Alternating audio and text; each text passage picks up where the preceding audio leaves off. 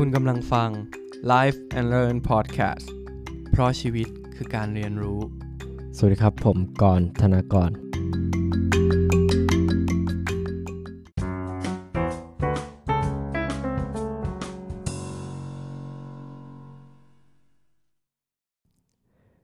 ในความคิดของคุณคนญี่ปุ่นนั้นเป็นคนยังไงครับ อัตลักษณ์และเอกลักษณ์ที่โดดเด่นของคนญี่ปุ่นนะครับก็คือการมีระเบียบวินัย และการให้ความเคารพนะครับ หลักการและวิธีคิดที่ส่งผลมาถึงปัจจุบัน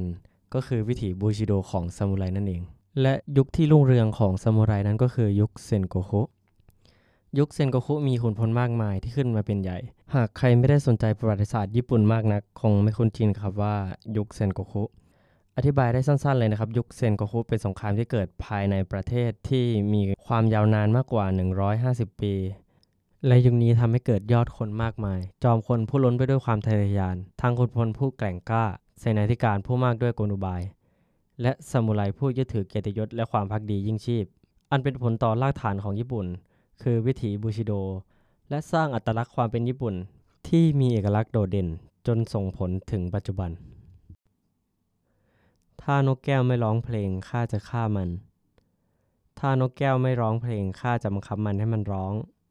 ถ้านกแก้วไม่ร้องเพลงข้าจะรอจนกว่ามันจะร้องเพลงคำกล่าวเหล่านี้แสดงถึงวิสัยทัศน์ของสามคนที่แตกต่างกัน โดยคำกล่าวแรกนั้นกล่าวโดยโอดะโดบุนางะ และคำกล่าวที่สองนั้นกล่าวโดยโทโยโทมิฮิเดโยชิ คำกล่าวสุดท้ายนั้นกล่าวโดยโทกุกาวะอิเอยสึ ทั้งสามคนเป็นผู้ยิ่งใหญ่ที่คิดจะรวบรวมญี่ปุ่นให้เป็นปึกแผ่นอีกครั้ง จากยุคสงครามกลางเมือง เริ่มต้นด้วยโอดะโนบุนางะ และสารต่อด้วยโทโยโทมิฮิเดโยชิ จากนั้นรวบรวมประเทศจนสิ้นสุดสงครามอันน้องเลื่อนมาอย่างยาวนาน คือโทกุกาวะอิเอยสึใน Life and Learn ในพีนี้ผมจะพูดเกี่ยวกับจอมคนผู้หนึ่งคือโอดะโนบุนางะโอดะโนบุนางะเป็นผู้นำแคว้นโอวริ ก่อนที่จะรวบรวมแคว้นต่างๆ เพื่อสร้างความยิ่งใหญ่ แต่เราจะไม่กล่าวถึงการรบ เรามาดูแนวคิดของโอดะโนบุนางะ ภายในยุคสงคราม แคว้นที่โอดะโนบุนางะอยู่นั้น เป็นแคว้นเล็กๆ ที่มั่งคั่ง รอบๆ แคว้นโอวริ เต็มไปด้วยแคว้นน้อยใหญ่ที่คิดจะเปิดศึกลุกลานชิงแดนของโนบุนางะ เมื่อครั้งวัยเด็กโนบุนางะมีสติปัญญาเฉียบแหลม มักจะไปเล่นเกมโยนก้อนหินกับเด็กวัยไล่เลี่ยกัน ประมาณ 40-50 คน โดยแบ่งเป็นสองฝ่ายเสมือนการทำศึกสงคราม เป็นเกมที่เด็กสมัยนั้นชอบมาก ครั้งหนึ่งมารดาของโนบุนางะเคยมอบของขวัญให้แก่โนบุนางะ แต่เขาไม่รับไว้คนเดียวกลับเอาของขวัญเหล่านั้นมาตั้งเป็นรางวัล ให้แก่ผู้ที่เล่นดี ก็จะได้ของขวัญนั้นเป็นรางวัล โดยไม่ถือตัวและไม่สนชาติตระกูล ทั้งยังได้ศึกษาทั้งบุญและบูเป็นอย่างดี พอเข้าช่วงวัยหนุ่มโนบุนางะกลับทำตัวบ้าๆบอๆผิดวิสัยไปจากผู้คนทั่วไป เป็นที่น่าคิดว่าโนบุนางะเลือกที่ทำตัวเช่นนั้น เพื่อจะปิดบังความเก่งกาจของตัวเอง จากผู้คนที่คิดจะรอบทำร้าย หรือป้องกันตัวจากการแย่งชิงอำนาจภายในตระกูล จนได้ฉายาว่าเจ้าโง่แห่งโอวาริ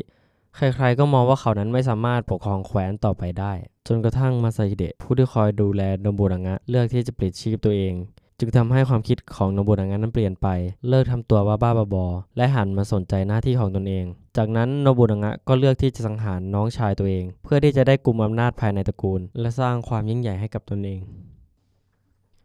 โอดะโนบุนางะเป็นผู้นำจากแคว้นเล็กๆ ที่มีวิสัยทัศน์นอกกรอบ เต็มไปด้วยกลยุทธ์ทางทหารทางการเมือง การเจรจา สามารถรวบรวมบุคคลหลายชนชั้น และบริหารผู้คนซึ่งมีความแตกต่าง และสร้างแคว้นที่เข้มแข็งที่สุดขึ้นมาได้ และเป็นไดเมียวคนแรกที่นำนวัตกรรมจากตะวันตกคือปืนไฟ มาใช้ให้เกิดประโยชน์สูงสุด เมื่อกล่าวถึงโนบุนางะชื่อเสียงอีกด้านหนึ่งของเขา เป็นที่กล่าวขานถึงความโหดเหี้ยมในการทำสงคราม ไม่ว่าจะเป็นเจ้าแห่งสงครามผู้โหดเหี้ยม ผู้พลิกโฉมหน้าประวัติศาสตร์ญี่ปุ่น โดยวิธีการทำสงครามที่รุนแรงนองเลือดแทบจะทุกสมรภูมิ ไม่ว่าจะเป็นเด็กผู้หญิงคนชรา พระหากใครต่อต้านเขา เขาก็พร้อมที่จะล้างผลาญจนสิ้น แต่ในขณะเดียวกันโนบุนางะก็เป็นผู้นำที่นำพาประเทศญี่ปุ่น ให้เป็นที่รู้จักของคนทั่วโลก ที่เปิดรับเอาวิทยาการจากทั่วโลก โดยเฉพาะตะวันตกเข้ามาพัฒนาบ้านเมือง ให้สิทธิเสรีในการค้าขาย พยายามพัฒนาให้ญี่ปุ่นเจริญทัดเทียมกับชาติมหาอำนาจตะวันตก เป็นความทะเยอทะยาน และเป็นวิสัยทัศน์ที่กว้างไกล เหนือผู้คนร่วมสมัยเดียวกัน แต่ก่อนที่เขาจะได้รวบรวมประเทศจนเป็นปึกแผ่นได้สำเร็จโอดะโนบุนางะกลับเสียชีวิตก่อน จากหนึ่งในสามขุนพลคนสนิทของตัวเอง เหตุการณ์นี้เรียกว่าการก่อกบฏที่วัดฮอนโนจิ เป็นการก่อกบฏโดยอาเคมิจิ มิซุฮิเดะ เป็นขุนพลผู้สร้างผลงานมากมายให้แก่นบุนางะ แต่ต่อมากลับมีความขัดแย้งต่อนบุนางะ ซึ่งกลายเป็นชนวนเหตุที่ปะทุออกมาในท้ายที่สุด และเป็นจุดจบของนบุนางะนั่นเอง หลังจากโนบุดังะเสียชีวิตฮิเดโยชิขุดพลคู่ใจของโนบุดังะได้มาสานต่อช่วงงานของโนบุดังะจากรากฐานที่โนบุดังะวางไว้ จึงสามารถรวบรวมประเทศได้สำเร็จ และหลังจากนั้นเอเอสึซึ่งเป็นพันธมิตร และพี่น้องที่รักใคร่กับโนบุดังะก็มารับช่วงต่อในการสร้างรัฐบาลที่เข้มแข็ง และมั่นคงในการปกครองประเทศญี่ปุ่นต่อไปความสำเร็จของ 3 คนนี้ส่งผลให้ญี่ปุ่นเข้าสู่ยุคแห่งความสงบ และมีรัฐบาลที่เข้มแข็งเกือบ 300 ปี